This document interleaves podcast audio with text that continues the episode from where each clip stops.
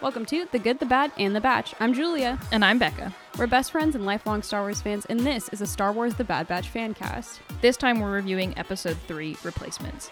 This review is meant to be spoiler free, so join us after you've watched the episode. So if you like story, And you like Star Wars. then stick around.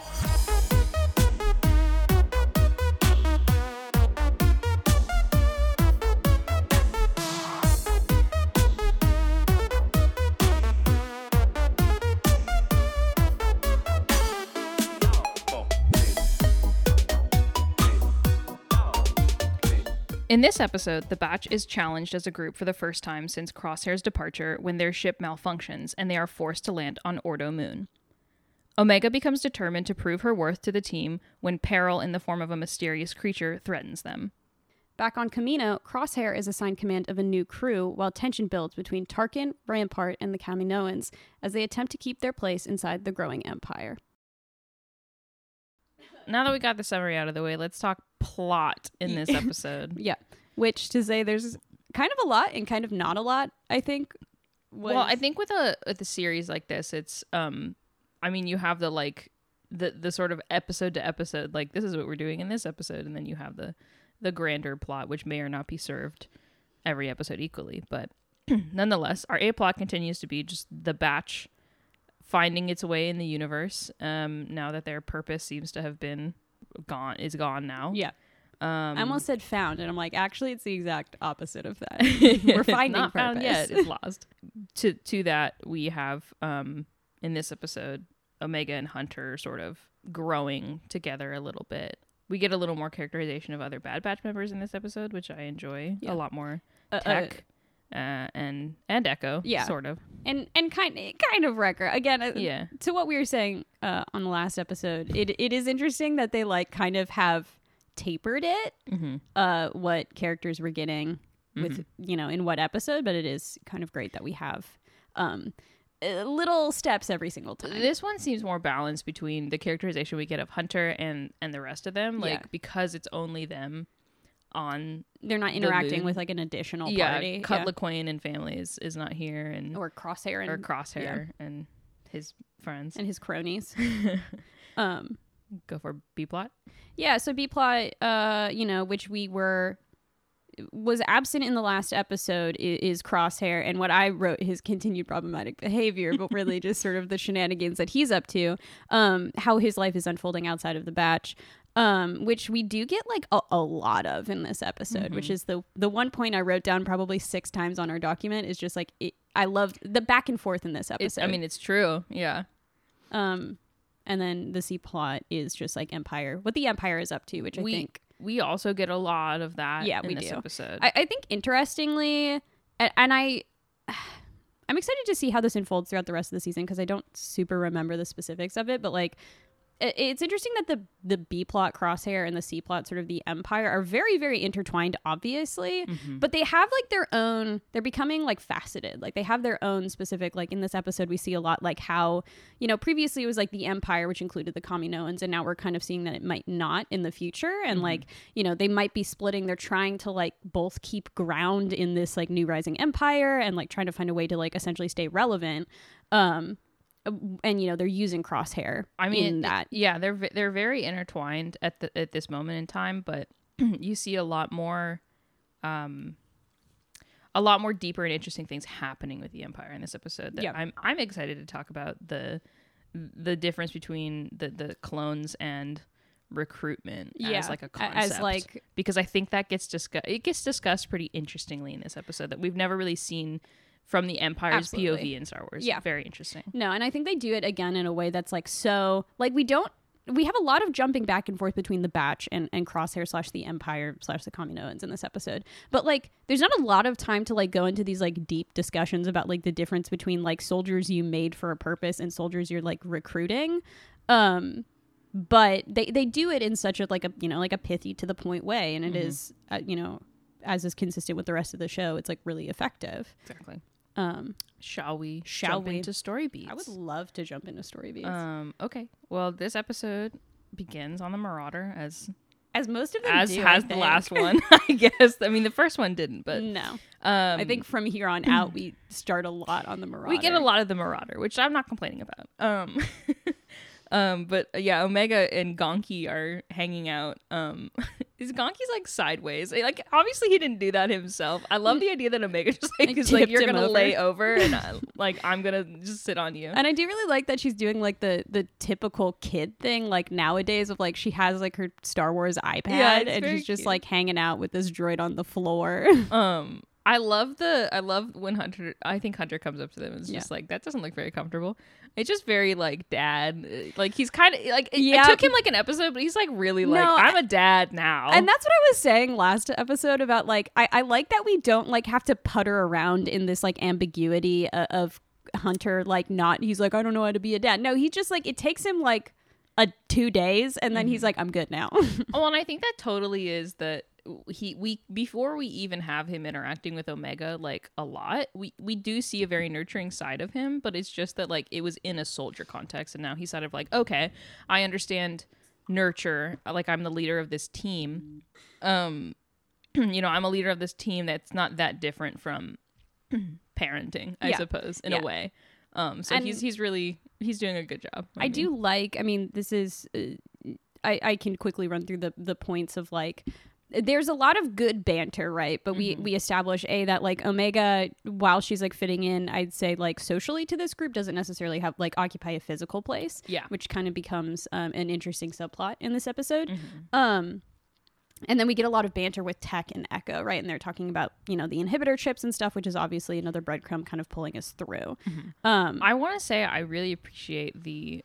I mean, I appreciate this for the whole season, um, but the the way that the writing flows so well, It into- does. Like nothing feels like a hard stop. Nothing feels like whoa, you just changed changed gears real quick on me. Yeah. like it's just very like because it goes from like our food rations are low to like they wouldn't be low if we had had time to like stop but like you have to do repairs and then like tech is like well i would do the repairs if i wasn't working on this scanner because i'm like interested in, Yeah, in it- this it chip situation It has a way of flowing very like I, I- I guess just well very like stream of consciousness like It- how a- people would have a it's incredibly organic Yeah. which is difficult to do in, when you're writing dialogue on a script yeah and also like about a sci-fi world and like we're introducing topics and like i don't know it's just done so well and like i had a point here and I, it's gone now i mean okay uh, let me just interject with uh, yeah go for it uh, we we talked previously about how animation is very intentional, right? Yep. So like when you have dialogue on a script and you're doing a live action audience,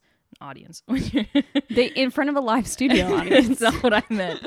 when you're when you have dialogue on a script and you're um, working with with a- human actors uh, on a live action the, set, re- the real boy the real boys, um, you you do have to rely on somewhat of you know the what's the chemistry between these two actors? Are they any good? Like it's so much more uh, Im- importance and like uh, sway lies on the actual dialogue Yeah, lines because obviously you got one guy in the recording booth and like you can't have chemistry with yourself. yeah and it's like unless I, I and he's like a, obviously a really great voice actor to be able to do Yeah. five parts and then we get more as more i mean like you know but like it doesn't like matter how good a voice actor you are if you're if having to record really shitty lines Yeah. it's hard yeah um I, I feel like it's you know you could uh, examine a lot of Mm-hmm. examples of that of like good actors in in bad scripts right Yeah.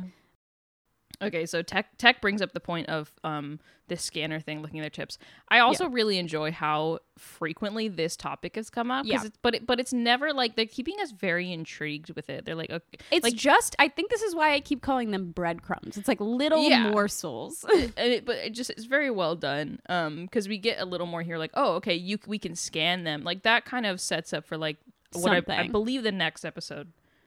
Um, next episode is ord Mantell, which i don't actually think has anything to do with chips in it oh, okay. Um, Mm, i could be wrong But anyway, um, very very smooth transition to reorienting. Oh yeah, remember the inhibitor chips? That's still a thing. Um, that gets very uh, pushed under the rug as their ship starts to crash. Yeah. land. Which, Um, by the way, again, great writing. Like we watched this good. episode twice in a row, and like we both laughed at the like uh, you know, oh, well, the the system diagnostic doesn't say that like yeah, yeah. Hunter's just like. Tech, are you sure? Like, what do you mean? Or she's And like, I- we're fine. Yeah, it's like, well, it, I ran a diagnostic and it said we're fine. Life support isn't affected, and then immediately they're dropped out of hyperspace and they're like crashing. Like, I, Hunter's just like, I'm gonna fucking kill you. the chemistry between these characters who are voiced by the same dude and are not real is like fucking insane. well, again, it has so much to do with the the, writing, yeah. Um, Um, so they're crash landing. yes, Uh, and and another very important thing happens. somewhat related to the ships, uh, was Wrecker hits his head. head. Yes, which is uh, a sort of red herring. I think this early on, it is important. I, I think in this episode you you might think that like oh they they engineered that so that um Omega and Hunter would have to go out to find the yeah, I think part. that is what it felt like to me the first time I watched Yeah. this. um but it's not totally that No, it's a, it's again, it's another one of those intriguing little breadcrumbs. little intriguing breadcrumb. Um, but what I was gonna say with this, which is like uh, what I thought of when you're talking about the relationship we're seeing unfolding between Hunter and Omega, is that I like in this episode just a little bit. We get to see Hunter be kind of like parental older brothery to other members of the batch, and by other members of the batch, I do mean Wrecker, right? Yeah. Because like he doesn't allow him to go out. He's like, "There's something up with you." Like he's not just like I'm worried about you because like he's a soldier boy, um. But like you know he does that in his own way where it's like no you stay here like it'll be okay. And he, then, he's very he's extremely practical. It's just like Yeah. okay, first and fir- first things first, we need to get this ship off the moon because if we're stranded on the moon, we can't get help to anybody that needs it. So, Yeah. including people in our own family. I thought you were gonna say including Peepaw. That's what they call Crosshair now. uh, our, gray hair. our brother Peepaw. he Um, does look like thirty years older than. the I think it's like the really gaunt features and the the gray, gray hair. hair, Like yeah. I, I feel like if he had dark hair, it would be different. But he's like he's so old, old man villain coded with his like monocle tattoo. like Um, when you think about these characteristics of his character uh design it, it just it like without seeing it like i think when you you, you see it with with your eyeballs with your or your beepers. papers it like it comes together very well it's cohesive but when you take these like individual aspects of his character design i'm just like he sounds like so insane over the top yeah, he does. villain coded. yeah, yeah. he's like very tall and gaunt, and he's got a monocle tattoo. I know it's not a monocle, He's but, got gray hair. but it looks like a monocle. he chews on a toothpick. yeah, like or he's just like a fucked up Clint Eastwood. yeah old old Eld. Clint Clint Eastwood. Um, so then we jump into. I mean, we we see a lot with the repairs and, and sort of like this. I don't know. I guess a- again, they're just alluding to the fact that they're like not alone on this mood. Like it is just Mm-hmm. kind of like the regular progressing plot, plot line of this episode. Something else interesting does happen before we cut to Kamino, Yeah, yes, and that's um Omega pulling out Crosshair's weapon kit. 'cause She's Oh, trying yeah, to figure out like where the Oh yes, that's right. The- I would argue the most important dialogue in this episode Well, that I I just forgot. it's it's interesting because we didn't see the batch at all last episode show any sort of like Yeah. we miss crosshair um and i don't think that like it's fair to say that they don't like him obviously he's like part of their family or whatever but like obviously the the circumstances of his leaving i they are um you know painful. Yeah. uh, but i do enjoy that they we got this sort of like Wrecker being like okay i'm gonna say it. Like i miss crosshair. Yeah. you know it's just it's different. not um again i think like how we talk about uh, themes and how they're used it's not this concept in bad batch of like there's good and there's bad and like oh crosshair you know kind of betrayed us. That means he's automatically bad. We don't like him at all. Mm-hmm. it's like no he's still like important to us. It's just like a difficult thing to grapple with. And like i like that we're seeing this Mm-hmm. I, like I love too that Omega is the one to pull his weapon kit out. Yeah. Um, because I think it really sets up the juxtaposition between her and um the emptiness of Crosshair uh in this episode. And unlike the last episode, which which I think she was kind of questioning, do I even belong here? Do they want me here? yeah um, you know, where at the end of that episode, her place in the batch is very solidified. Now she's kind of moving into this spot of like, am I gonna measure up? yeah So that's sort of the challenge that she's facing in this episode, as far as relating to the rest of the group. But um, no, that was a very important sort of moment that happened. yeah and i think it's also setting up because it's the it's not only just like we miss him but it's also like this concept that like is it him doing these actions or is it the inhibitor chip which i which does become a, a whole quandary like in this show which is i mean you know we don't have to go into the details of it obviously but like i, I remember being on Tumblr on the tags like later on when these later episodes were coming out or just like the show is coming out and so many people were like going back and forth on the concept of that was it crosshair doing these things or was it the inhibitor chip Mm-hmm. and I like that um uh, it kind of introduces that to us and leaves it unanswered where it's like we don't really know Mm-hmm. like you know and, and hunter and omega talk about this later but like you know it, it could be him it could not be him you know don't necessarily blame him for all of this but like it, it i like that it introduces this like question that's like mm-hmm. it is kind of like it's not simple and it doesn't really go answered like it, it- I, I don't know I well, just, it, again it, I would call it a breadcrumb, but it's like a bigger one. it's like a whole piece of bread it's like a slice of bread. that you left We've for the, been the getting birds. crumbs, and now it's just like oh, a whole slice. yeah it is something i think that they give you to like ponder on Mm-hmm. and i and i think it's cool that we kind of like transition right into like what is up with crosshair right like I, again uh, I love the sort of back and forth in this episode because it's like very, very frequent. Like Mm-hmm. every like couple minutes, we go back to the other party, and like yeah, it- it's interesting how they sort of tie these narratives together. it super is. So let's go to Kamino. So basically, when we get back to Kamino, it, it does just like immediately cut to Crosshair being in this like med bay again, where we've seen them fuck with his inhibitor chip previously. Um, and it is once again Nala Se and Tarkin talking about um, how he's like responding well, right, to his inhibitor chip. Oh, inhibitor chip being, um, you know, m- messed with, experimented on, right? Um, which does launch us like very quickly into the concept of like what they're looking for in their new empire, which I think is like uh, kind of the crux of our like C plot, right? Is like, okay, you know, we understand Tarkin and like, you know, by and large, the rest of the empire, like what their plans are, but it's inter- interesting to see like how they're growing into those plans, right? And like introducing them. Well, obviously, because they're an empire, they're looking to strengthen their hold on the whole galaxy. Um, and they're talking about the best way to do that. Obviously, you have to have an army to do that. What's Yeah. the best way to have an army? We get a cool introduction. I mean, we sort of got Uh, uh, we Well, got a light introduction to we got a glimpse of, of Rampart in last episode, Yeah. but now we see him. It wasn't just some, some sort of like in, imperial hologram man. Uh, who was- Hologram he's not the announcer, you know. No. He's not the morning announcer. Uh, he is this up and coming admiral. Yeah, which Um, sorry. By the way, I love again like thinking of how things could be if you like flipped or like essentially turned off parts of different episodes. Like, I, it feels very weird to me that like uh, there could have been a, a world where this guy Rampart just walked into this room with you know Tarkin and Nala Se, and like that was our introduction to him. Which like I'm wondering if that was what happened, and then they're like, "Mm, we should probably in- introduce this guy in like a you I- know. I I, mean, there's no way to say. There's no way to say. I mean, everything they've been, they, everything It's they do, every dialogue piece, so every, intentional. so intentional, and it flows so well together. I get all that to say what we talk about story It's all a process, right? Yeah. So like Oh, it's sure. inter- interesting to see that probably somewhere in the process they said we should introduce this character like they did, right? In like a hologram. Like Mm-hmm. it, it's just really interesting way to like quickly but like uh, uh easily introduce people to characters and plot lines, right? Yeah. Like new characters. Yeah, I I mean, it's establishing what we needed to know about him in the last episode, which was he's part of the Empire. You know, he's, I mean, presumably a, a higher up um, officer. You Yeah. know, he's not just an, a, a faceless sort of helmeted Empire goon. He's he's a guy. Yeah, and I like He's a that he- guy. he's a ma- he's a real man.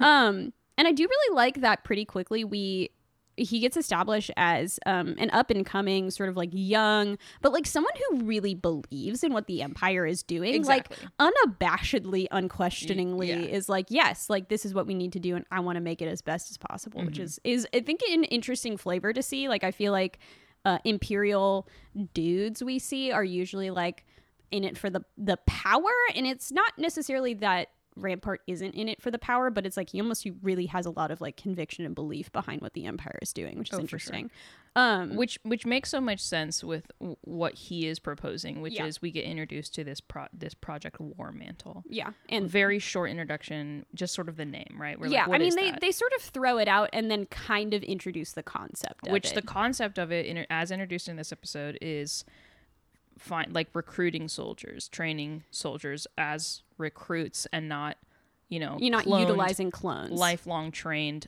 soldiers. yeah so that's the sort of uh, uh push and pull hmm that between the empire and the Kaminoans that we kind of introduced earlier Yeah. So obviously, Nala Se is like, mm, I don't like this. yeah um, but I really like I think Rampart says it, but he says there are other ways of producing loyal soldiers. Yeah. which totally hits the his point on the head, which is like, um, it's about loyalty. It's not Yeah. necessarily about because Nala Se brings up, well, you know, you're not gonna find a recruit that has more skill than our clones. They've been Yeah. trained since they were the day they were born, and he's like, it's not about Skill. skill really. If we have the numbers, it's about loyalty. Yeah, which It's I about making sure that the galaxy does not rebel. Exactly. Like I think in, that's such an interesting sort of on the sly way to introduce a lot of concepts we understand about Star Wars, right? Mm-hmm. Like I feel like there's always been a question of like why would normal people like serve the empire?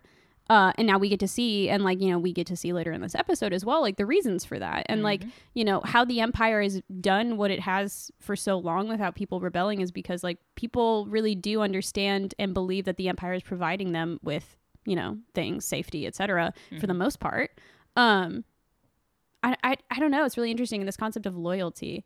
Um, it, it- it's just again like I, I love seeing these like concepts in in story like things that it's like oh yes we're of course going to sort of dive into that and, and unpack it uh, that feel like so much more grown up than what we've gotten in in Clone Wars right Yeah, but they're done in such a palatable way. yeah it, it's it's so refreshing I love that we're we're not being hit over the head with um the Empire's cruelness. Yeah. because obviously we know that they're very cruel and they're the bad guys, right? We know this; they've been set up that way. But w- we're getting to see a little bit more inner workings about how insidious they are and uh, what sort of conspiratorial sort of plans they have. It's very, it, it's fleshing out this villain organization in such a, a good, good way. Yeah, and it's it just feels more not necessarily relatable but believable. Like Yeah. again, we've sort of um coasted away from they're bad, like they're I mean they're space Nazis, but like that concept of like the only necessarily reason that we have for them to be bad is just like they kind of are bad by nature. Like I, I think we kind of get more of the nuance in this show of like they have plans and there are people who do believe in the empire and who are loyal to them. Like it's just it- it's a more interesting faceted way to see you know this organization i feel like we've been hit over the head with information about for for years and years and years Exactly. um The the other thing in Yeah. this scene is that we get to see Crosshair being assigned to a new squad yes of um these recruits. yes this that's at the very end of this i Yeah, was like so i Th- and they uh, this is um this is Rampart's sort of protege squad. I'm gonna yeah say pet pet project this is sort of like I, I this is my prototype um for my for my presentation to try to impress Tarkin. yeah Anyway. Um, okay, and then we we jump back to the Marauder, which is actually like when we uh, uh, get these dialogue lines between Hunter and Wrecker, right? That I was talking about earlier. Yeah. Um, with him being very sort of um, affectionate in his own way, or like caring in his own way. Um, and then you know, I, I He, he, he just he takes his job as leader of this uh, squad very, Very seriously. Yeah, and it's refreshing, right? And it's not in like a I want to I want power, I want to be in charge way, which is like what we saw kind of with Crosshair in the first episode. Yeah. It's very just like, well, I you know have a duty to take care of these people, and like you know, I mean, cares about them. This is his family. exactly. Yeah. Um, but I do really like we were talking about this when we watched the episode that like you know Wrecker can't go on this mission right because he's clearly not doing great at this Uh-huh. point in time, and so Hunter's like, oh, I'll go alone, and Omega's like, no, no, no, I'll go with you, right? And then she's like, you know. You, you let me be a part of this crew. I want to be a part of this crew and help. Um, and I love that she says that. And then Hunter, Tech, and Echo all look at each other and they're just like, well, okay. Like, I love that. Like Hunter easily could have been like, "No, this is dangerous. You need to stay here. You're a child." yeah, you're- you're, like, didn't. 10, He's like- like, okay, I love that these three adults who are like very smart were like could not refute a 10 year old's argument. Well, I think it's less that they could not, and they did were- not. I think probably Hunter was just so floored by her moxie yeah. uh, and, and her Floored point, by her moxie is such a great phrase. and probably is like since they they had that conversation about Crosshair, like he's probably really feeling the the absence of his of his old friend who who presumably would have been the one to go with him on Yeah. this mission. Um, and so he's like, okay. We'll see. Let's see what you got. It- it- It's an opportunity for training, right? Yeah, and it's just I don't know it. I, I love that. I love that like it isn't again, it could have been a situation where it's like, no, I'm you know, you're a child, right? him Like trying to be like macho man and like I think Yeah, and, this like- even more so reflects his like he's confident in his own abilities to keep her safe too. Yeah, like because if he wasn't, he would be like, "You're staying here." Yeah, and like I also think it's again another way that we see like Hunter and the Batch like valuing Omega and like for her skill, even though she's a child, right? But like she's shown something to them and like For that her she, commitment to yeah, she cares, Yeah. right? And like I love that they're kind of like honoring that instead of like being like, no, no, no, like you're a child, you can't do this. Right. It's like no, like children can, and we've seen in Star Wars, children really can. yeah, Um, yeah, it's just a, a good part. So anyway, you know, they finish Yeah. up these conversations, then head out. so they go to retrieve their um missing capacitor.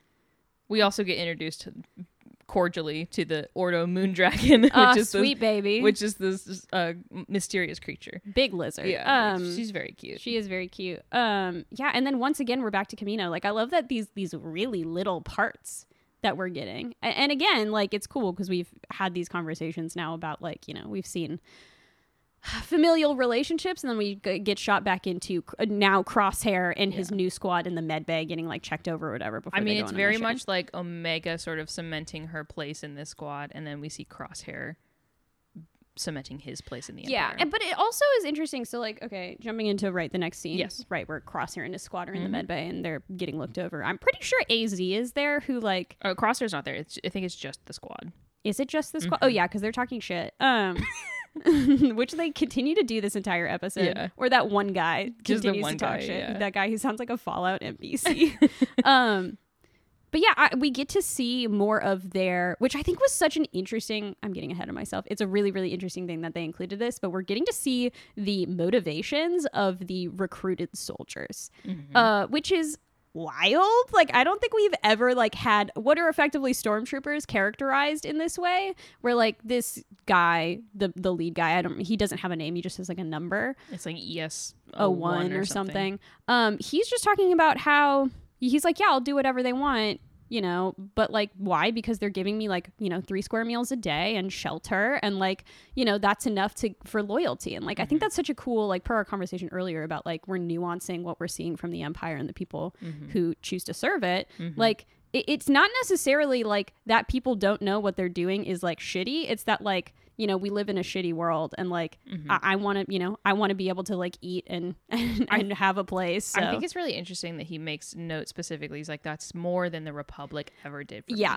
which I think the the whole. I, I don't think it's necessarily demonizing the Republic. Obviously, it's they're not painted as the bad guys, but like we got introduced to this concept of like there being good people on both sides Yeah. in in Clone Wars a lot, think which there's literally a, I a episode yeah, called like Heroes, on, both sides.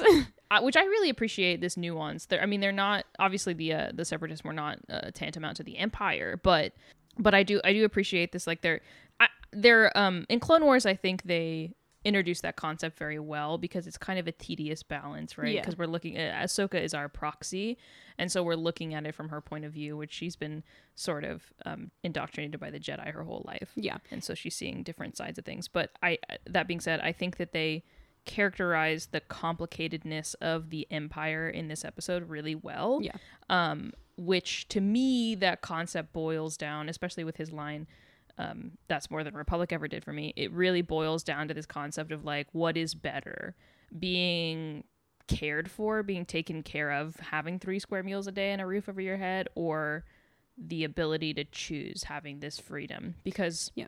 under the empire all planets are sort of like becoming the same Yeah. it's it's the same thing. they're thing whereas homogenized. yeah, which whereas like Republic, you have more chaos and a little more instability because you're they're allowing these planets to retain a lot of their like Yeah.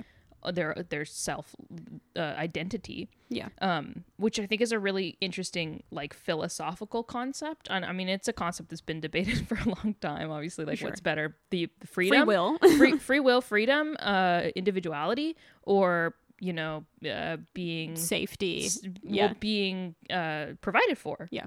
I- I- and it's an interesting question. And then I I applaud them that it, they don't necessarily say the empire is the only way to do this or what. Or, yeah, it is a a facet again of of these things. yeah. I, I do really like that as well. I think um I I forgot to write that line down, but it's such a good line because I feel like, and we've talked about this a lot. uh, it is really interesting to sort of dive into the concept that the Republic is and was not holistically good, or like the Jedi were not wholly good. You know, like this concept of good and evil, like breaking down that binary into, you know, facets of, you know, and I keep saying the word facets, but like gray areas. It's just, ah, it's just nice that again, and in Clone Wars we do get this right with episodes like Heroes on both sides, which is like you know, and we get to see uh the the separatist, you know, it's the ind- what is it something of independent planets, uh, the Confederacy of In- independent planets, yeah. yeah. Um, you know, we get to see that those are real people who want to just like be able to govern their own Mhm. planets, right? And like it's interesting that we get to see it's not just like oh, it's Count Dooku in charge of like a droid army and like people who are connected to the Sith. It's just like there are people who just legitimately don't want to be part of a republic. They want to continue to govern their own planets. And like you know it was so interesting because they by by itself i don't think the separatists are quote unquote bad no, they are just sort of like we don't want to be part of the republic Yeah. but you see the the insidiousness of the sith in that they're using this this galaxy wide divide to garner power yeah, and they're doing it on both sides. Yeah, like, uh, exactly. It's just I don't know. So again, I like that we're introduced to these, not necessarily introduced to these concepts, but these concepts are reinforced to us, and they introduce us to a philosophical conversation, which uh, you know grows throughout time in these in in Bad Batch. Um, and then yeah, so after that, after they talk, after we see them, um, Lama Su, Rampart, and Tarkin once again sort of argue about the concept of like.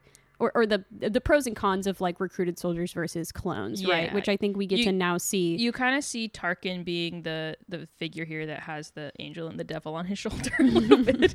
I mean, that's a little bit of an oversimplification, Yeah. but um, you know, Nala Se there's insisting that the clone program is the best, and of Yeah. course you want like uh, you know dedicated soldiers, and and Rampart on the other side being like, well, what's the point? You've already won the war. yeah, You're not. You don't need the skill. You need to garner. Loyalty. Loyalty. Who's going to rebel if their brothers and fathers and sisters and mothers are part of this army? Yeah. Like it's just, uh, and it's, you know, obviously this conversation is kind of not necessarily redundant because we've already kind of introduced this co- concept, but like it is uh, continuing to put pressure on Lama Su and the, and the Kaminoans, which becomes uh, uh, something that we discover later in the episode. I think it's a topic that needs more than one conversation. Yeah, Even though they're little, we get little, Little chunks of conversation. Yeah. um, and then, you know, Crosshair and his crew, who he has, you know, now been introduced to, are sent to Onderon, right? To, I- to finish a mission we yeah, started. I love that they get assigned to Onderon in the first episode, and they don't, they can't finish that mission. Uh, they refuse to finish it.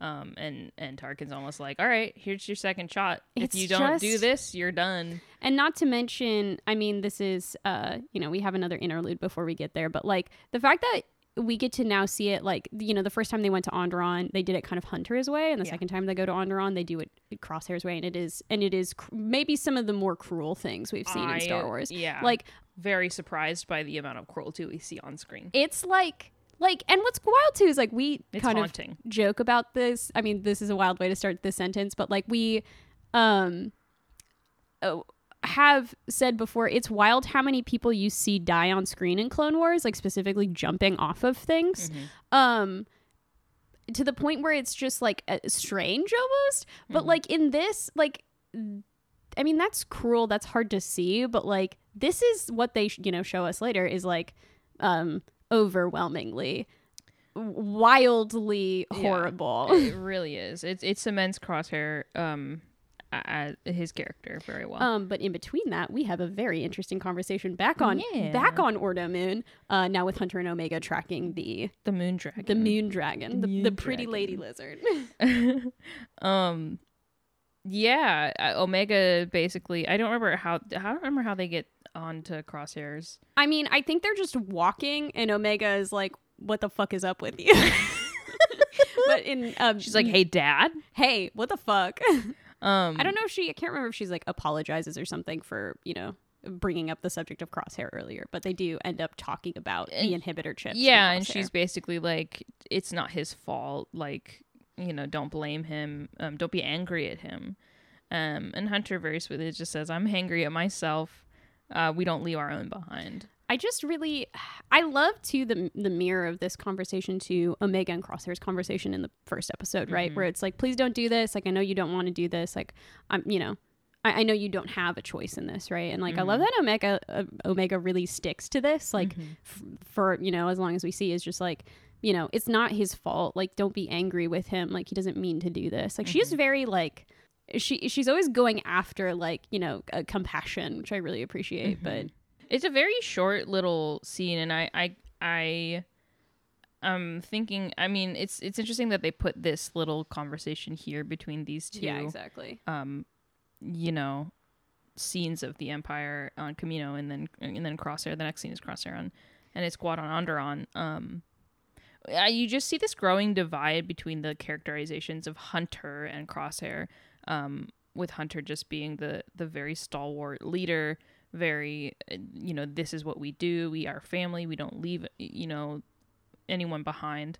Uh, and Crosshair basically in, in his uh, with with not so many words saying uh, fuck you Yeah. i'm my own thing now Yeah. and i'm gonna be better than you ever were Yeah. it's it's like we don't have any like jedi in this No. in this uh show but you still very clearly see these lines of like goodwill of the jedi and the hatred and the jealousy of the sith like Yeah. the as concepts Yeah. um, it, it is like it's been um, reflected onto them. and i do appreciate that they've done that without jedi or any talk It's- of the force or it works light side, so side. well. And I hope to God that going forward in this series, they continue to keep that out of it. yeah I mean, why would you bring it in? Unless it's like a one episode Well- cameo or something. But like yeah conceptually, it, it's there and you don't need like these uh, hero, big hero characters, right? To, to ferry it along. Well, because of like, uh, just according to Star Wars lore, right? The Force exists in everything, right? Yeah. So these these as these themes are as much Jedi themes as they are human themes Yeah. and like people themes It is inherently how people work, right? Right. Um, but yeah, I I love that like kind of as this episode progresses, we get like shorter and shorter little snapshots of conversations that are like Mhm. echoing each other. It's very very good. um, yeah, and, and and then we're on Onderon, right? So Yes. they're they're assigned to finish this mission. They get there. So we have saw Saw I think in the first episode that he was they were leaving. So Yeah. it's just sort of like a, a, a little cell of his organization is left. Interestingly, though, there's also just civilians there. Well, because right? they're trying to get people off, Off of the uh, planet, Onderon, yeah. yeah. So they're civilians. Um, Crosshairs Oh wait, What? No, that's not it yet. Yeah, well, it, yeah, it is. yeah. It is and it isn't. So we see them. Uh, this hysterical ass conversation is what happens. these next. these Next. things happen so quickly that I'm like, it, they get so muddled Yeah. like not in like a bad way but it's just like it's almost like my brain just connects the pieces that are connected this episode is a lot more fast paced than the previous episode. Yeah, but I would say I wouldn't say like it's still well paced, like Yeah. for what it is. it, it's not like it doesn't feel overwhelming but it is really funny that like i was doing this yesterday too and i was trying to write notes where it's Mm-hmm. just like i don't even know where things stop and start because we're we're flowing so like rapidly Yes. and well through the points of this episode Um, no, excuse me. Yeah, we we have we see them in their like transport um ship, uh, and the the asshole I, guy. i love this just line so what much. does he say? He's, he's like, like, why is this guy in charge of us like, anyway "Why- who put him in charge or whatever? and he's like five feet in front of crosshair Crosshair's like, I'm right here. Yeah. I laughed so hard at that. I mean, they're characterizing this guy very quickly. as like an asshole, like a huge asshole. well, sort of as like a um a, a challenge to Crosshair's Yeah. power too, right? I mean, Which like, I mean we've seen before as well. Well, it's obviously the the like the end the end of this conversation. The line is like, uh, in, well, and you enjoy being commander for now. Like, we'll see how things shake out, you know. And, and you kind of see in Crosshair's eyes, like things aren't gonna shake out. Like, He's like I'm this is- gonna do what I yeah, need was- to do. uh, There's kind of like a, a resolute nature to Crosshair where he's like, you know, I this is what I wanted in a way. Yeah, I'm gonna do it. it's the first time Crosshair gets command, and he is immediately challenged. Yeah. Uh, which, I think I, again very parallel stories yeah. between Omega cementing her place in the Bad Batch and Crosshair cementing his place as the leader that he always wanted to be. Also, like obviously, ag- again, as we talked about previously, I love that this very much harkens back to the first episode where like they go to Onderon, and then like you know while they're there, when they're leaving, Hunter and Crosshair essentially are fighting about Yeah. like command, right? And, and Crosshair's like, you know, I, I, mean maybe you shouldn't be the leader, and then you know, flash forward however long it's been, Yeah. and we now have Crosshair being a leader and, and Yeah. being given the same opportunity. And it's like, okay, when push comes to shove, what are you gonna do in this situation? Yeah, we and and we get to see it. Um, and then I think that scene ends up eh, with the uh, the rebels getting ambushed by Crosshair and his squad. Okay, back to Ordo Moon. Um, so Hunter and Omega f- they do find the capacitor. Um, their missing part that they need to get their ship working. Um, but the moon dragon, the beautiful lady lizard, uh, ambushes them, and, and Hunter like loses his respirator and passes out. Um, Which I I was gonna bring up a design thing. We could talk about it later. I have it written down. um, which prompts Omega to go after the dragon on her own. I mean, this is very action heavy, so like it's just sort of like this is what happens in order to get Yeah. to the next part. Of the it plot. doesn't necessarily feel like uh, in this part there's like a huge sort of takeaway, but I, I I do like that we're getting to see Omega not necessarily like d- taking c- charge and she's like giddy about it. She's like, oh yes, finally I get to prove my worth. But she does like uh have this sort of resolve of like, yes, this is what needs to be done. I guess I'll do it. Well, and like so, she's very a, a nurturing person, um, as well as she's been able to watch Hunter be the leader that he is, right? And so it, it's it's very interesting because it sort of is mirroring the way that like uh, Crosshair functions, where he's doing it because he's jealous and he wants the notoriety and the power and the glory or whatever. Um, and she is basically mirroring Hunter in that, like, oh, this is my family. I'm taking care of yeah, them. I'm gonna do what needs to be done regardless. right? Yeah. So that we can all be safe and escape. yeah. Um, And and then we go back to I, I do really like sorry. yeah, um, no, it's okay.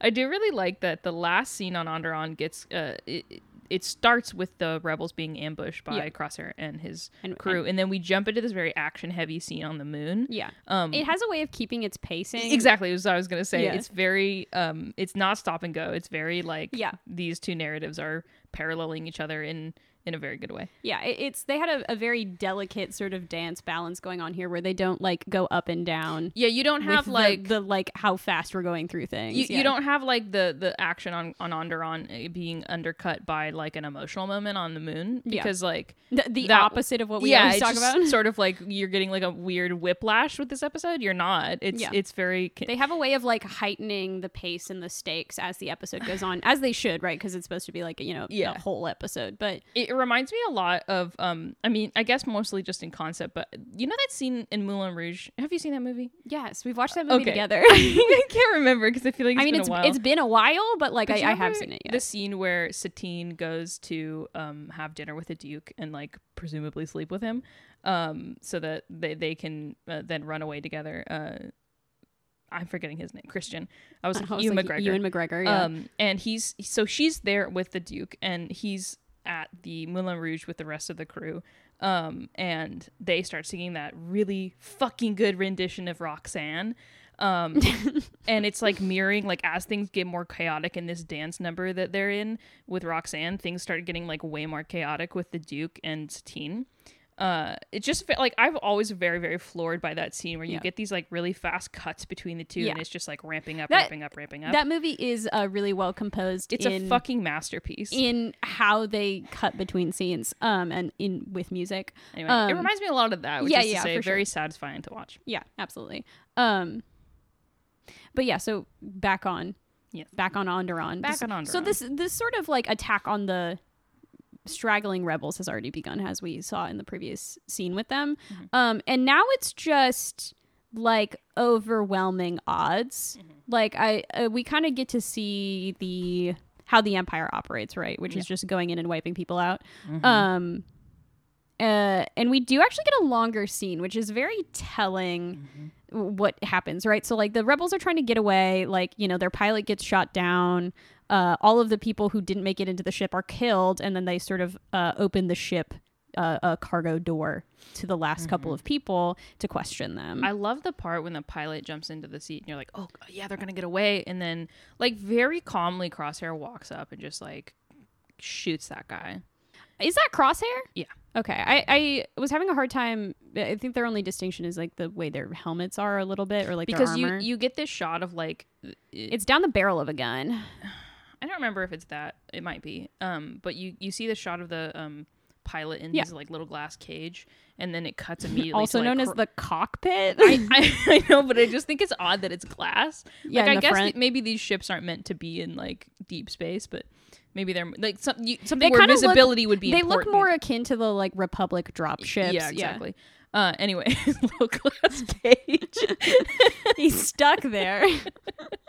anyway, um, yeah, you see that shot, and then you immediately see a shot of like uh, Crosshair walking towards. There's a shot- very menacing. Shot after that, where you see the person who shot. I think it's Crosshair. yeah. Okay, I, I feel like I saw like a, s- a less big gun, but I think it was like very he has foreshortened. A, um, yeah, he has. it wasn't a. a, pistol; it was Oh, like a, a blaster. I'm pretty sure it's Crosshair. I mean, I can check, but anyway, regardless, you do you do see him walking in, um, which sets up like a really what we were re- referring to earlier. What is a a rather horrible turn of events where we get to see Crosshair be, I would say, some of the the most cruel we've seen in like a Star Wars situation Yeah. where like you know he's questioning one of the what we find out are are well he actually is questioning a um It's a, a re- rebel Yeah. first right and she's just Because he like says, "Where's Saw?" yeah and she's like i don't know uh, and if She's I like, did know, "I I, wouldn't wouldn't tell tell you. you." And then before she's even done talking, he shoots her point blank, which is wild. And he's like, "I believe you." Yeah. Like I think that's such an interesting telling line of like he is so to the point, so utilitarian in his actions, uh, even with how cruel they are. Yeah, I, He's I like, believe you. Therefore, you have nothing. You have about, no worth You have me. no worth to me. Therefore, you're dead. Yeah. Um. and I, I, I, it's just wild. Like it, it get and it gets worse, right? So like Mm-hmm. you know, then he questions like two people who are you know the, uh, reveal that they're not rebels. They just were trying to like secure transport off planet. Yeah. Um, and uh, essentially. Uh, he deems all these people who are left to be useless, right? Like Saw Gerrera Mm-hmm. is not there. Um, Yeah. So finish the job. Just So kill everyone. yeah, so finish the job. All of these people are insurgents to him, right? Mm-hmm. Yeah. Um, and then we get that one asshole guy being like, "I didn't sign up for this." Like, I, I think it's interesting that we we kind of see this. Um. I mean, we had previously established him as, uh, beholden to the empire for giving him, um, food and shelter and Yeah. You know a, pur- a purpose. soldier. Right. So you would think that he'd be all in, right? Yeah. But like. there um, is somehow still a line. But he says we signed up to be soldiers, not an execution squad. So like there's still this line there that um cuz he I guess we we in other words we see him painted as sort of like a normal fellow um despite his like p- you know supposed loyalty to the empire but like he's not far gone he just thinks he basically he thinks the empire is something that it's not yeah, um and uh you know and then we get that he, he turns around and starts giving the other crew orders, Orders. which i can't imagine from crosshair's pov being like i'm at he's seething he's like how the fucking dare you yeah, right. Where he's like finally been given command, and like the second time now, this guy's undermining but he command. does it in such a crosshair way which is so cold and calculating it's Yeah. very good characterization I mean, he's so villain coded. We talked about Mm-hmm. this, but like he has a way of like literally being so like s- snake like in Mm-hmm. in the way that he acts and his actions and his choices and stuff. But yeah, I love um you know his line which i believe is the one that you wrote down here where it's like you know you want to know why they put me in charge it's because i'm willing to do what needs to be done and like and then immediately shoots and then guy shoots that guy uh and and like so we've you know crosshairs shot two people point blank like just in like under five minutes. Yeah and like I, I think it's kind of like this horrible like dance of like his atrocity right? And like again we get to see at the top of this episode you know the batch being like you know we miss him and omega being like don't blame him. He's not in control of his capacities but like you know uh and then we immediately get to see crosshair being like o- overwhelmingly cruel and Right. like also not not even like in a robotic way Mm-hmm. which like i love that at the end of that line he says good soldiers follow orders like i love i love that He we get that even- horrifying line over and over and over again We do, and it's it's sort of become his weird mantra Yeah. because like the first time we hear him say it, he fears he seems very strained. He says it through gritted teeth, like he can't control himself. This this is like willing he's good soldiers follow or- orders. it is like something that he has is holding on to Yeah. right uh and i and i love that right it's the juxtaposition of like he he doesn't mean to do this like there's there's hope for him right? And then he him kind of cementing that this is the way that he wants to do things. It's it is in a way choice. I think it's also interesting that we see um we we just get that parallel of like he goes he kills this soldier because this soldier was disobeying orders essentially and like Yeah. saying fuck you i'm the leader now. Um and i think we get a little glimpse of what he maybe was feeling when hunter was disobeying those orders in the first episode on Onderon.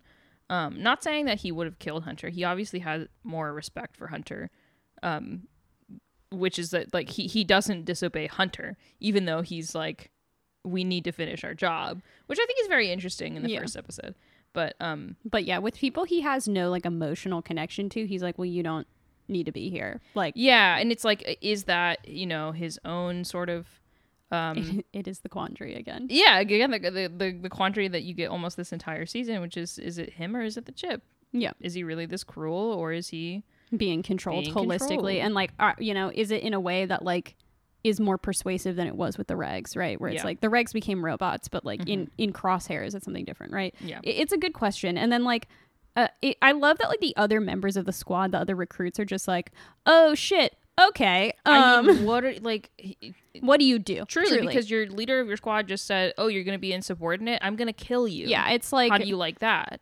a- again, it's Do you want to be insubordinate again? that like th- this is kind of how the empire gains loyalty, which is like choice but also fear. Yeah. Um, which is very obviously Empire. Mm-hmm. Um, but yeah, and then they do again like another heinous act, which is that Crosshair and you know orders them, and he also does to just kill these people, like These refugees. essentially to execute refugees. Uh, and what I one of the squad members has like a flamethrower too. Like it's just like uh, again overwhelmingly cruel that we see. Obviously, we don't see anything on screen. I think we just see like a close up of his helmet, a crosshair's Yeah. helmet. as they're like firing shots. Yeah, which Yeah. is almost so much more haunting than like yeah, like they like I really I mean obviously this is like a, an all audiences show, so they can't show like gory things. yeah. They can't show like burned But- corpses. But again, it almost like makes them be more creative with how Yeah. hard hitting these moments are going to have to be, right? Because like there's they don't have the shock value of gore, no. um, which I would argue like has its place, but is not. I Yeah, think people get lazy and they rely talked on about this before when it comes to animation that's Yeah. or shows that are you know for for older audiences where you kind of uh, set you know just because you can have a shock value of gore doesn't mean that, that you, you should, should right or doesn't mean that it's the best way to to to paint your point. Yeah, so like I love that we get to see his helmet because like we're not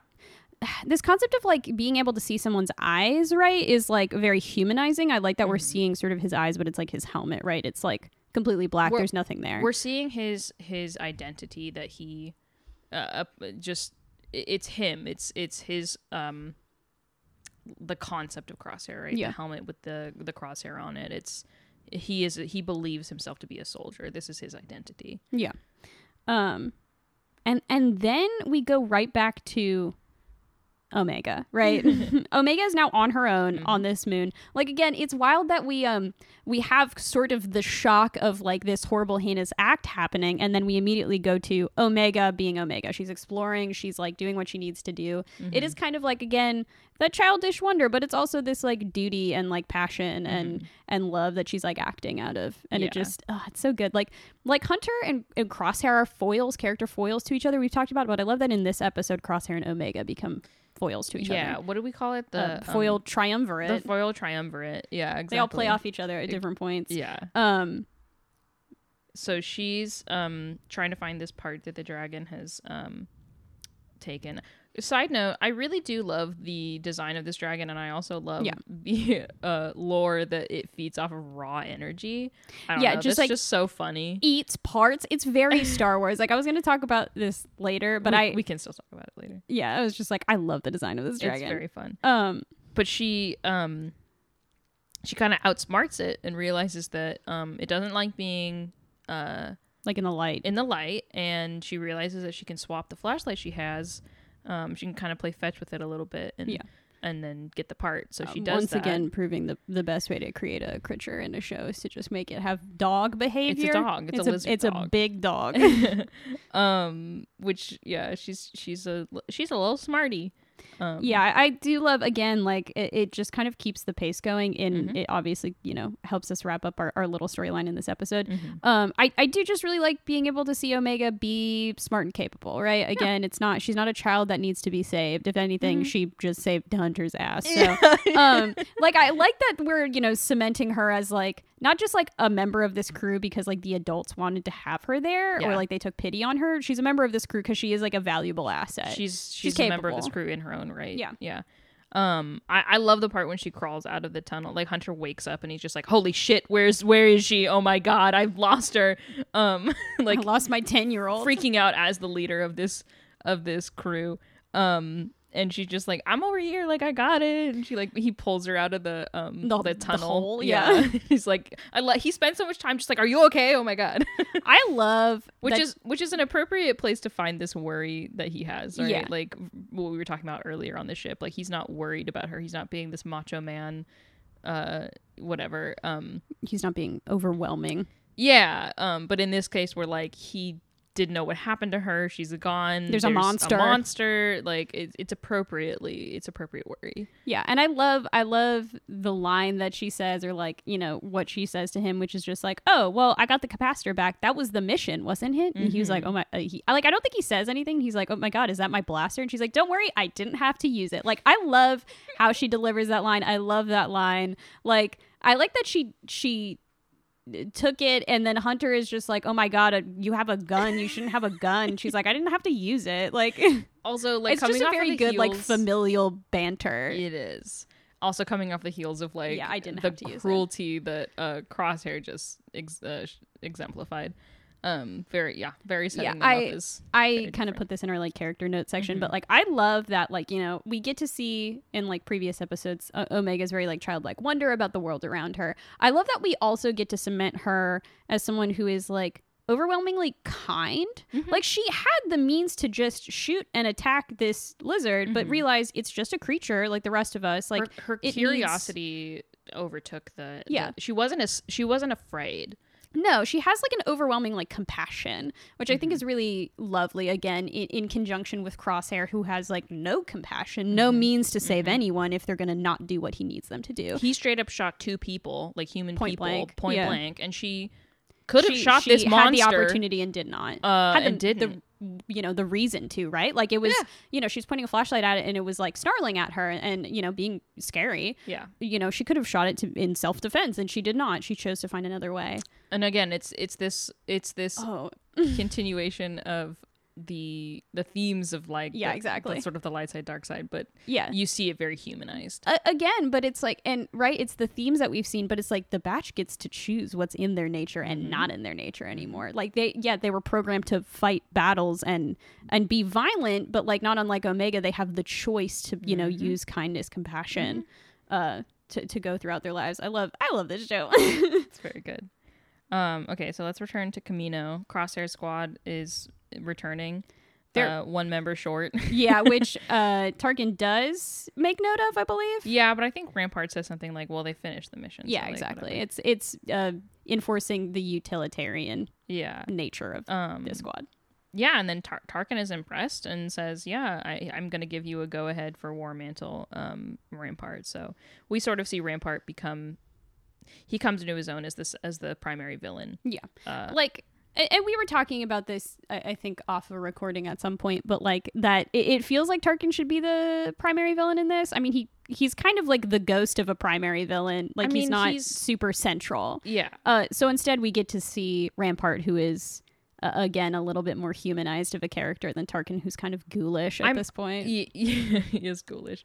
I'm calling Rampart the primary villain because of his, um, because of this Operation War Mantle, Yeah. where he's he's basically more central hi- role. his go- his goal is to oust as many clones as he can, right? Which is is in direct opposition to plot A of that we've come up with, which is just the batch trying to survive, right? Yeah. He is basically there to stamp out their existence. He doesn't want them there.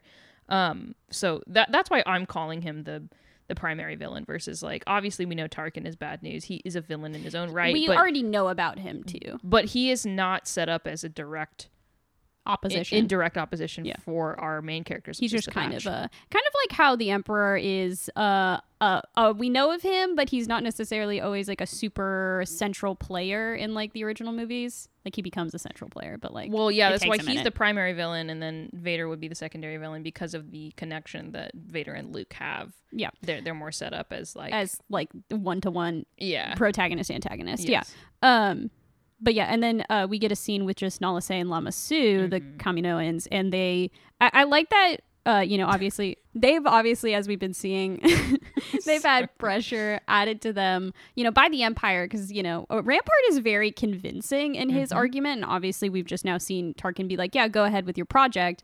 Um, that they're now feeling like they're in hot water, and and this is sort of the push and pull, right? Of like, oh no, like we have to struggle to stay relevant in the eyes of the Empire.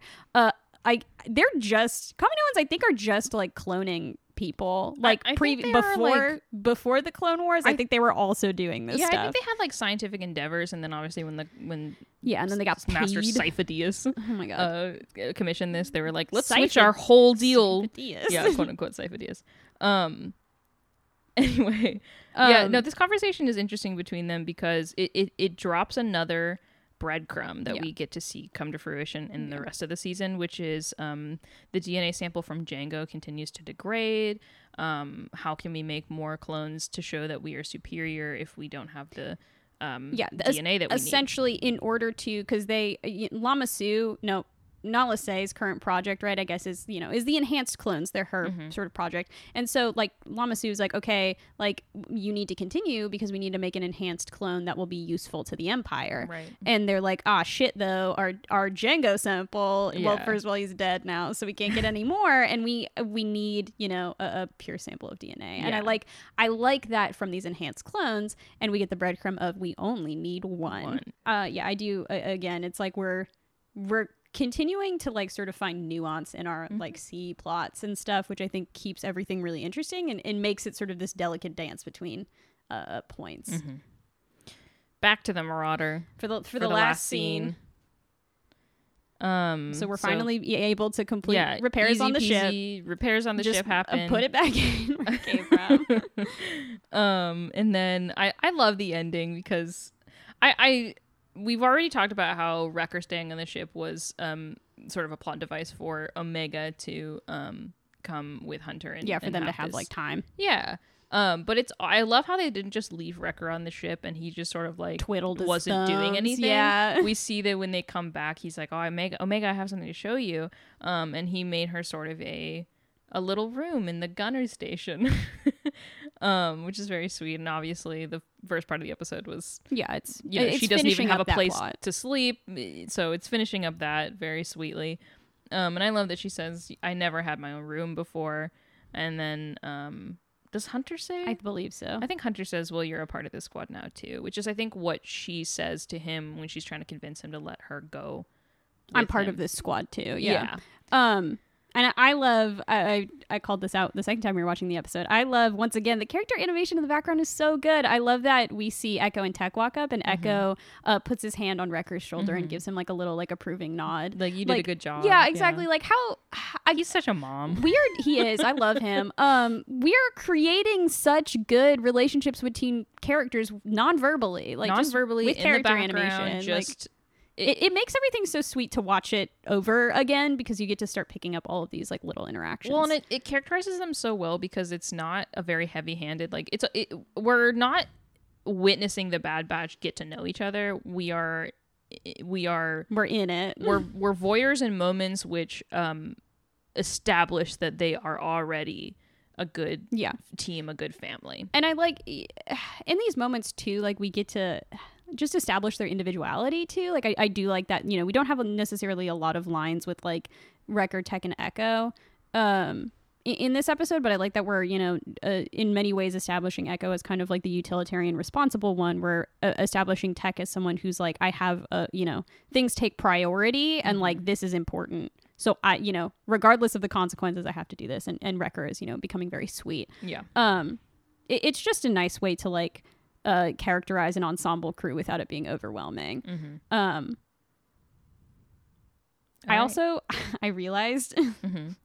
I don't remember where this comes in, but we can. This is helpful when it comes to, uh, you know, talking about characters, which I'd love to sort of transition to. Um, Crosshair, which I know is at the bottom of our list, but I wanted to bring Well, it up. This, this list is in no particular order. I obviously we see a lot from him this episode, um, but I did want to talk about one part that I think we skipped over, which is that uh, there is just like the shortest little scene of when. Uh, you know, Crosshair's new squad gets back to Kamino. They're assigned the same quarters that the batch had, um, and I love that it's it, it it is again sort of this like rewriting the past, and like it's now in sort of Crosshair's uh point of view i suppose and like you know but I, I love that you know they go into this room all of their personal effects are gone obviously because they got rid of them but like I- including crosshair's own things which like i don't think they necessarily you know the clones who came in and, and cleaned everything out would have taken his stuff he's still there. I mean, i mean we don't n- know. You're talking about when not in the first episode when they come in to move all their shit to the hangar. no just like i mean they've clearly like In- cleaned it you out mean in between episodes? Yeah because Okay. like you know they didn't they didn't get rid of like all of the the graffiti that they've put on their bunks or the scratches in the wall but crosshair used to have like shooting range posters on Yeah. his bunk and those are gone, they're gone. which is mm-hmm. interesting it's like he he it almost to me like it feels like in the background like he took those down himself Yeah. like he's like no this part of my life is over i don't want to i don't want it to be around me anymore You see him sort of integrating himself in the um, homogeny of the empire Yeah. rather than because previously, like the Bad Batch members were all, like they're all, we're all very unique. We have our own, you know, uh, strengths and, and weaknesses. Um, and you see him sort of rejecting that in this. Yeah. uh, Um, and I love, I love just like again, non-verbally, he sits down and it does look like he's sort of not necessarily like tussling with the emotions of it, but he does look a little dejected. Um, Yeah. And it's like, I, I, it is like still, he's still a person, right? It's still difficult to see, almost like being haunted by the ghosts of, I- I of think- your own decisions. yeah, I think I think it's less haunted by regret and more haunted by the idea that like what they did. this should be me and my brothers Exactly. here. I don't I don't he like doesn't I'm seem like he, he wants- has regret for him, his own actions. Yeah well we we see this later in the season where he he likes what he's doing Yeah, he, he thinks that this is what he's meant to do um and but he wanted his family there with him he wanted them to agree with him yeah. Um he didn't want them to leave and have to ha- he have to find a new squad right Yeah, I do. So I guess all that to say, I do like that we see almost like a little bit of an emotional response from him, and Yeah. non-verbally, obviously.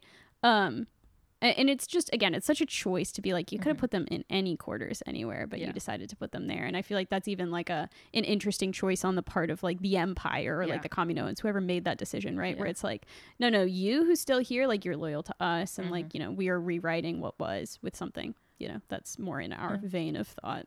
Uh, I want to bring up the interesting point of um the the numbers of each of these squads. So we have the Bad Batch who always seem to have five members. Yeah.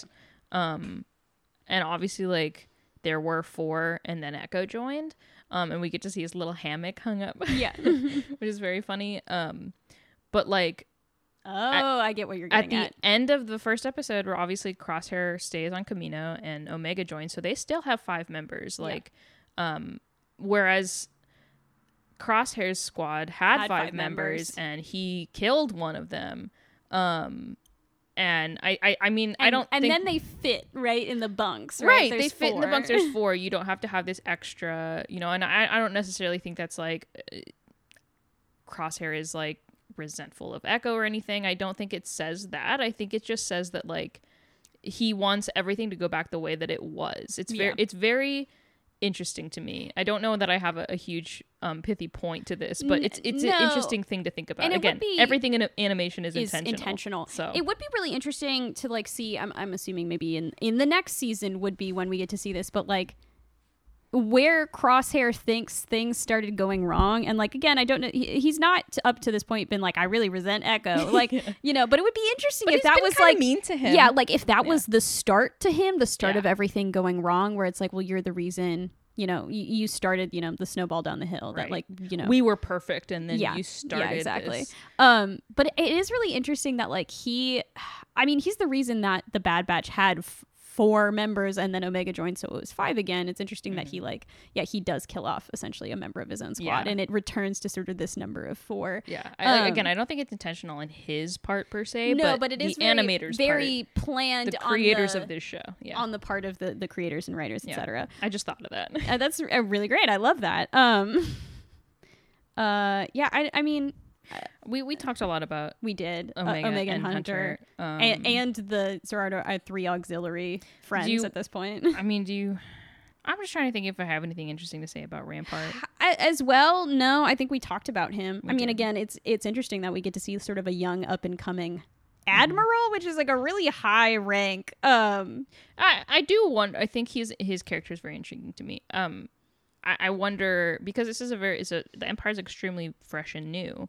It just how did he get here? how, how did he get here exactly? Like, is he sort of Tarkin's protege? which I Was he an officer in the Republic's army? Yeah, so that's what I'm thinking because this is kind of a, a random reference. But when I was watching um, Rebels uh, again, like last week, there there is a part where um, Admiral Yularen is in it, but he's obviously a lot older, and I think he's like a colonel or something. But like he was in the Grand Army of the Republic, and like it did become the Empire, so like he kept his rank. It's not like they like got rid of everyone. So I'm assuming that like um, that Rampart was part of the Republic, But in, in some mi- militant capacity. Oh, of course, but it's interesting that he just uh, uh, all of a sudden threw his whole weight behind the Empire. Like, Yeah. whereas I think everyone else was just like, okay, I guess yeah, this it's is like what's a, happening a weird now. transition. Like again, it would be interesting to see Rampart pre Order sixty six and like uh, presumably where in the Republic he was, and if he had like some sort of like not descent, but like well, some just like sort what of shaped doubt what shaped his exactly where he got where he's so Yeah. willing to throw everything into the Yeah. Empire. because Throws hat in the ring with them. I mean he is not um painted as a very a particularly cruel person. No. like Tarkin is obviously like Nazi to the To the T. to the T. To the top Nazi to the top. to the top. He's very Nazified. You're supposed to look at him and go, ew. Yeah, and like That's a seen him, Nazi. you know, I mean, in the very first episode, Echo is like, "Hey, that guy hates clones," and like yeah. in the episodes, the Citadel episodes where Echo uh, presumably dies, like we see him be pretty terrible towards clones. Yeah, like he's awful. We know that he's awful. Yeah. I guess this is kind of what I was alluding to earlier too, which is like Rampart is weirdly human and Yeah. like weirdly like um even in his like footing when it comes to like what he's doing and where he wants to go. Yeah, he he really does seem like he's just trying to do his best, the best he can, and Yeah. like he, I mean, he is sinister. Like he's not, um, he's not He's- full of wonder. He's not a curious. no sort of characterized I mean, person. We don't like like him per se, but he Yeah, is almost like liked. understandable in a way. I won't say he- relatable. well, he's just but, like, less like he's just less villainous villain-coded. than Tarkin. Like Yeah. obviously Tarkin's just like the worst. I mean, and he looks like a corpse. yeah, yeah, and, and I like that we get Charles Rampart. Um, he's just kind of a normal guy in a way. yeah. I he is a very intriguing character to me though. Maybe it's just that like we don't get a lot of his story that We- I'm intrigued about, to, but um, um, uh, I, I not that we get to like fill in the gaps like when we don't see him, but he he does leave a lot for us to like contemplate. I would say, and he Mhm. does represent a really interesting part of the empire that we haven't really seen before. absolutely. Um, do you want to? Do you want to go on to themes? I would love to go on to themes. Great. Um, Choice, choice, choice. talk to me about choice. talk to you about choice. Uh, as we've talked about, oof. Um, as we were saying earlier in the episode, I, I think it's really uh, smart that they had these two um, plots going on in this episode. I, I like, you know, sort of we get uh, Omega and then we get Crosshair, right? And they're set up kind of as proxies, right? And I think, uh, I mean, I really like talking about the theme of like choice, especially choice in this world, right? That's you know, changing, ever evolving, and is confusing to them. But like, uh, we get to see Omega you know, as we talked about earlier, choose, you know, nonviolent methods, choose like, you know, to to be a, a part of the batch, uh, because, you know, she she cares, right? Out of passion, out of love, out of, you know, all of these things. And then we get to see Crosshair choose in a way to uh be just literally the worst um it, it's so interesting that we get to like juxtapose those two things and again it's different than we've seen previously in star wars because i feel like it had a lot to do with like I, I feel like the choices in Star Wars were like choose to be a good Jedi person or like I don't know, like you know, a choice. The theme is kind of a, a different in different Star Wars properties. We've talked about this. I'm also struggling to. Put words to your idea. Yeah, I guess like we talk about Rogue One a lot in that, and that's very much like Mm-hmm. you know be, be active Mhm. in your uh in your world you know rebel even though it's difficult um Mhm. this feels different i like that this has like a nuance to it I think this feels different because the theme of good versus evil or or light side versus dark side is also very present in this episode. Um and not not saying it undercuts the power of choice, but with the inhibitor chip talk and with the setting up of like, well, Crosshair is is not doing this um these aren't his actions per se. He's not he can't help it. This conversation you have with um the Hunter has with Omega.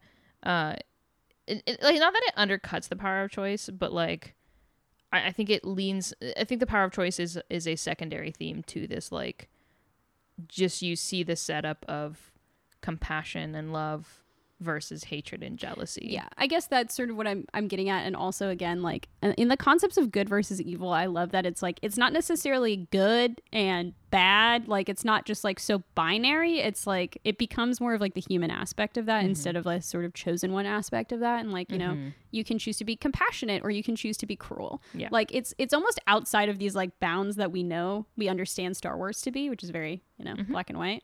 Um I love that. I love that about this show. I think it, it does such a great job of doing that in little ways. It's very good. And man, when you start analyzing it uh, as we do, like I feel like it, it's cool that these choices become really apparent. It, it's telling Mhm. you a story about Mhm. um the why they did this. They Mhm. composed this in this way.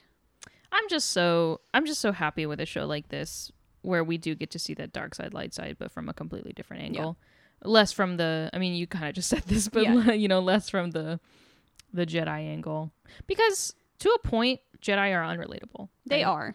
I mean, not that like we have any experience as soldiers like the Batch, but like y- they don't have mystical powers, right? No, they, they become more human and They're also not as quote unquote spiritual. I think with this story too, like we get to see them trying to transition and, and be a part of the world. And like I think that is a relatable concept, right? We're all going through life trying to like Yeah. uh, fit in or like find a way to be a part of, you know, the world It- around us. Exactly. It feels re- it feels relatable in that like I've always considered Superman as a character to be very unrelatable because he is a he's an alien like he has these incredible powers. Yeah, like how do you even go about your daily life? Versus Batman, Bruce Wayne is just is just a human who has made this incredible decision to do aggressive good. a, a great way to put what he is doing. Aggressive good. where like we all have that choice Yeah. to do good level of of aggression notwithstanding um but we all have that choice and and, and if he's just a guy and, and you're just a person like y- you are in the same boat as him whereas i think superman i mean i think a superman has always been sort of a representation of like something greater yeah. um but but he's just not as relatable to me Yeah, and Um, I, you know, I I could talk about this topic for a very i mean he's time, more but- something to look up to exactly. And I feel that that is the role that a Um, lot of the Jedi play yeah. in this show, in this series, in this. it's something to as- uh, aspire to. They're kind of like a greater, Yeah, a so they're- greater good. so they're very much less relatable in that. Yeah. in that aspect. Like, but, A- again, there's something really uh, beautiful about seeing the humanity right in Mhm. people, and, and seeing you know, despite it all, still choosing to do good, like or Yeah. you know, t- choosing to be compassionate, choosing to, Mhm. to you know do something for others. yeah. I I mean I think uh, obviously the other two themes I don't think they were that um present.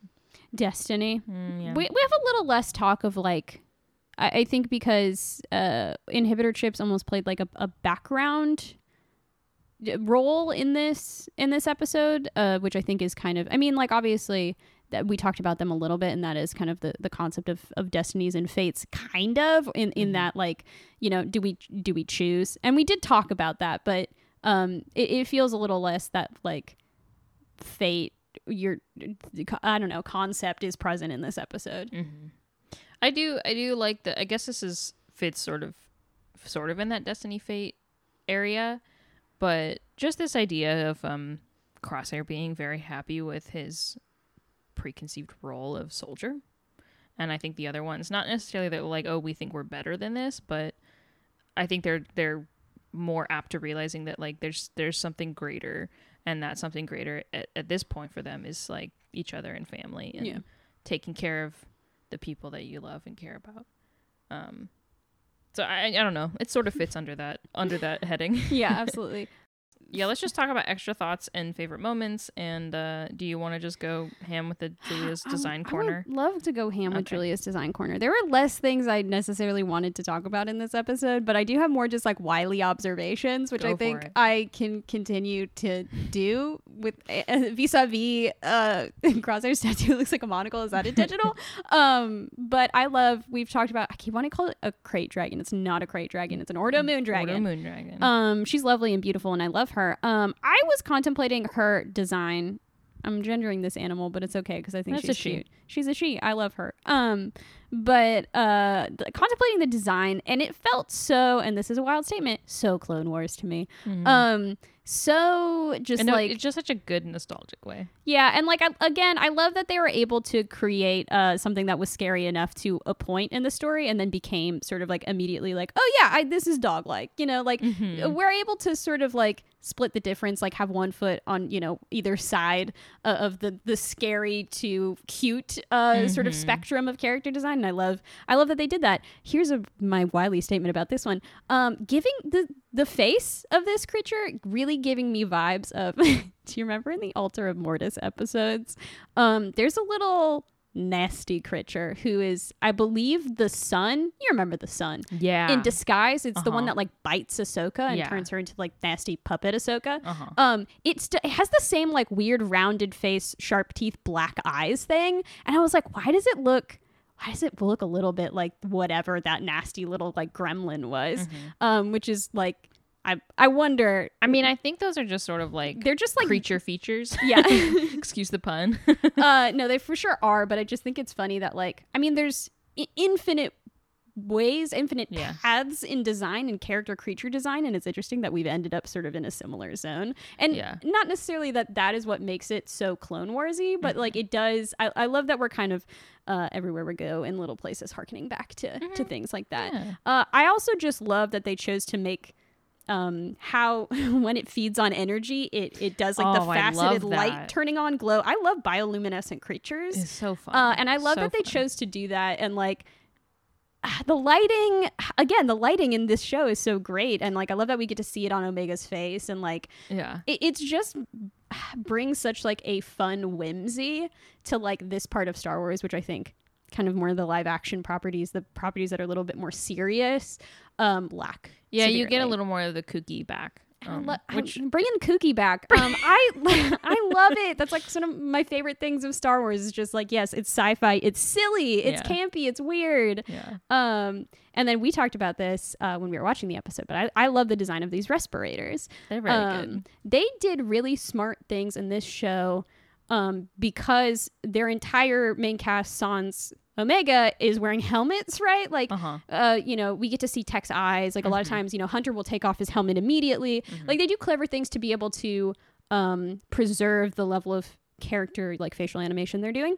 Mhm. Um, and I really like that these respir- respirators follow the same logic. Where like, I love that they have the little peekaboo, uh, transparent plastic in them. Which like, a, I love that we get to see their breath fogging up. Right. we get to see like- their breath fogging up. I, I do appreciate that because I feel like a lot of the times, um, not I I mean obviously animators have a really a lot, a lot of work that they need to do. For so sure. like I think a lot of the times they'll take opportunities like this to like oh I don't have to animate them out. Exactly. Right. And we don't see anyone taking shortcuts here. And it's like, not that that's, I mean, I, I understand. Like, you know what? I'm not against a shortcut, but, yeah. It's like, but it just, I It- guess it it, feels just like it speaks to the dedication and like love that this team had yeah. um, to It- this. it being does- like, I'm going to put the extra work into animating these people's mouths because we're Yeah. going to put a, it's also just like a very utilitarian thing. I mean, like we encountered this in, in during COVID, where like a lot of people, uh, a lot of deaf people read lips, right?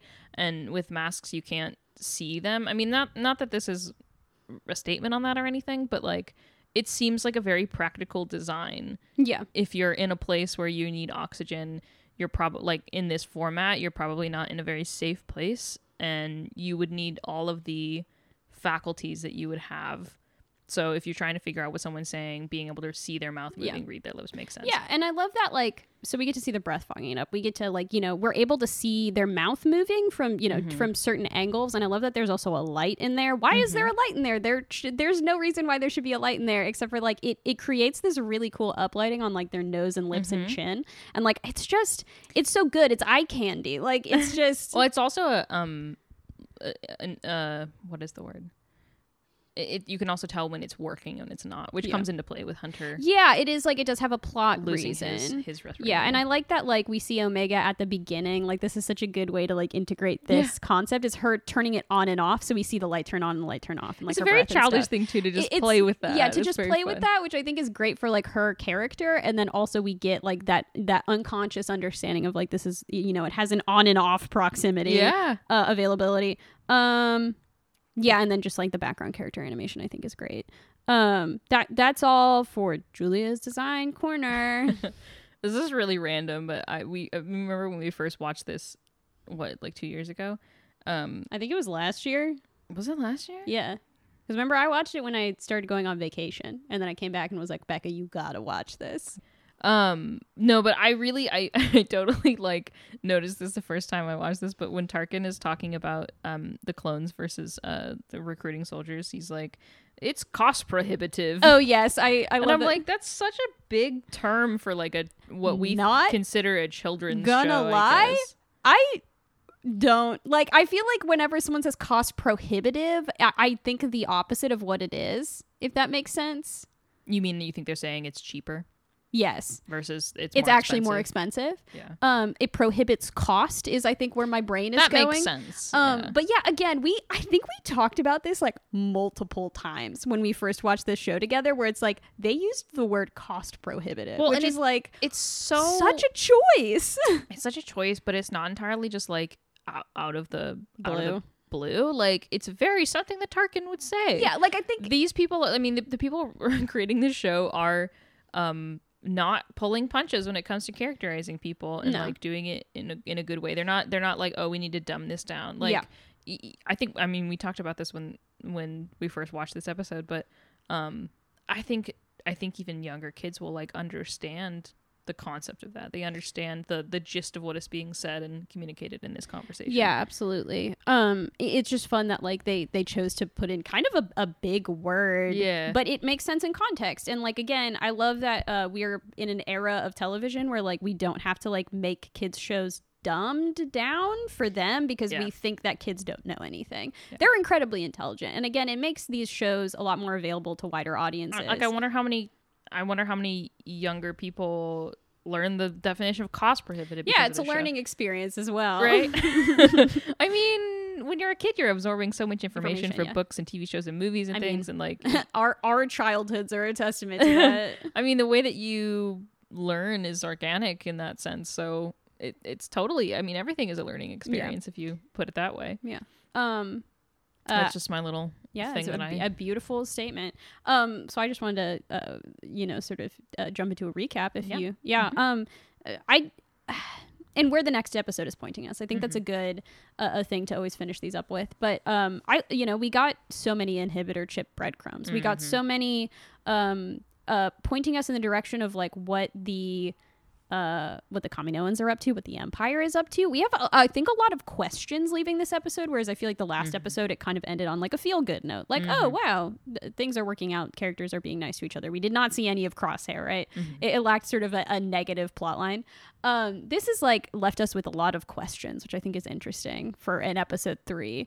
Um, questions that I believe will continue to sort of evolve and, and get answered or not over time. yeah so the next episode will be episode four cornered um and i believe we get to see um we get an, a new side character introduced when they get to ord mantell um and we get to see the batch figuring out how they're going how they need to do things we, we kind of established in this episode that the oh we're running low on food rations so they need to they're not being paid anymore so they need no.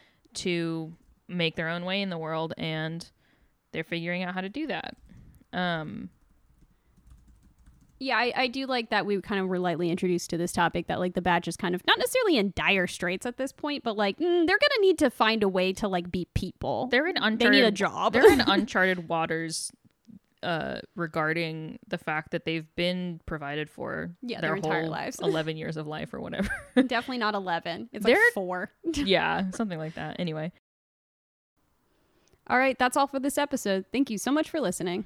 we'll be publishing episodes every tuesday and thursday so join us next time for episode 4 cornered you can find us on spotify and apple podcasts and also instagram and twitter at the batch pod So if you like story, and you like star wars then tune in for the next episode of The Good, the Bad, and the Batch. Bye. Bye.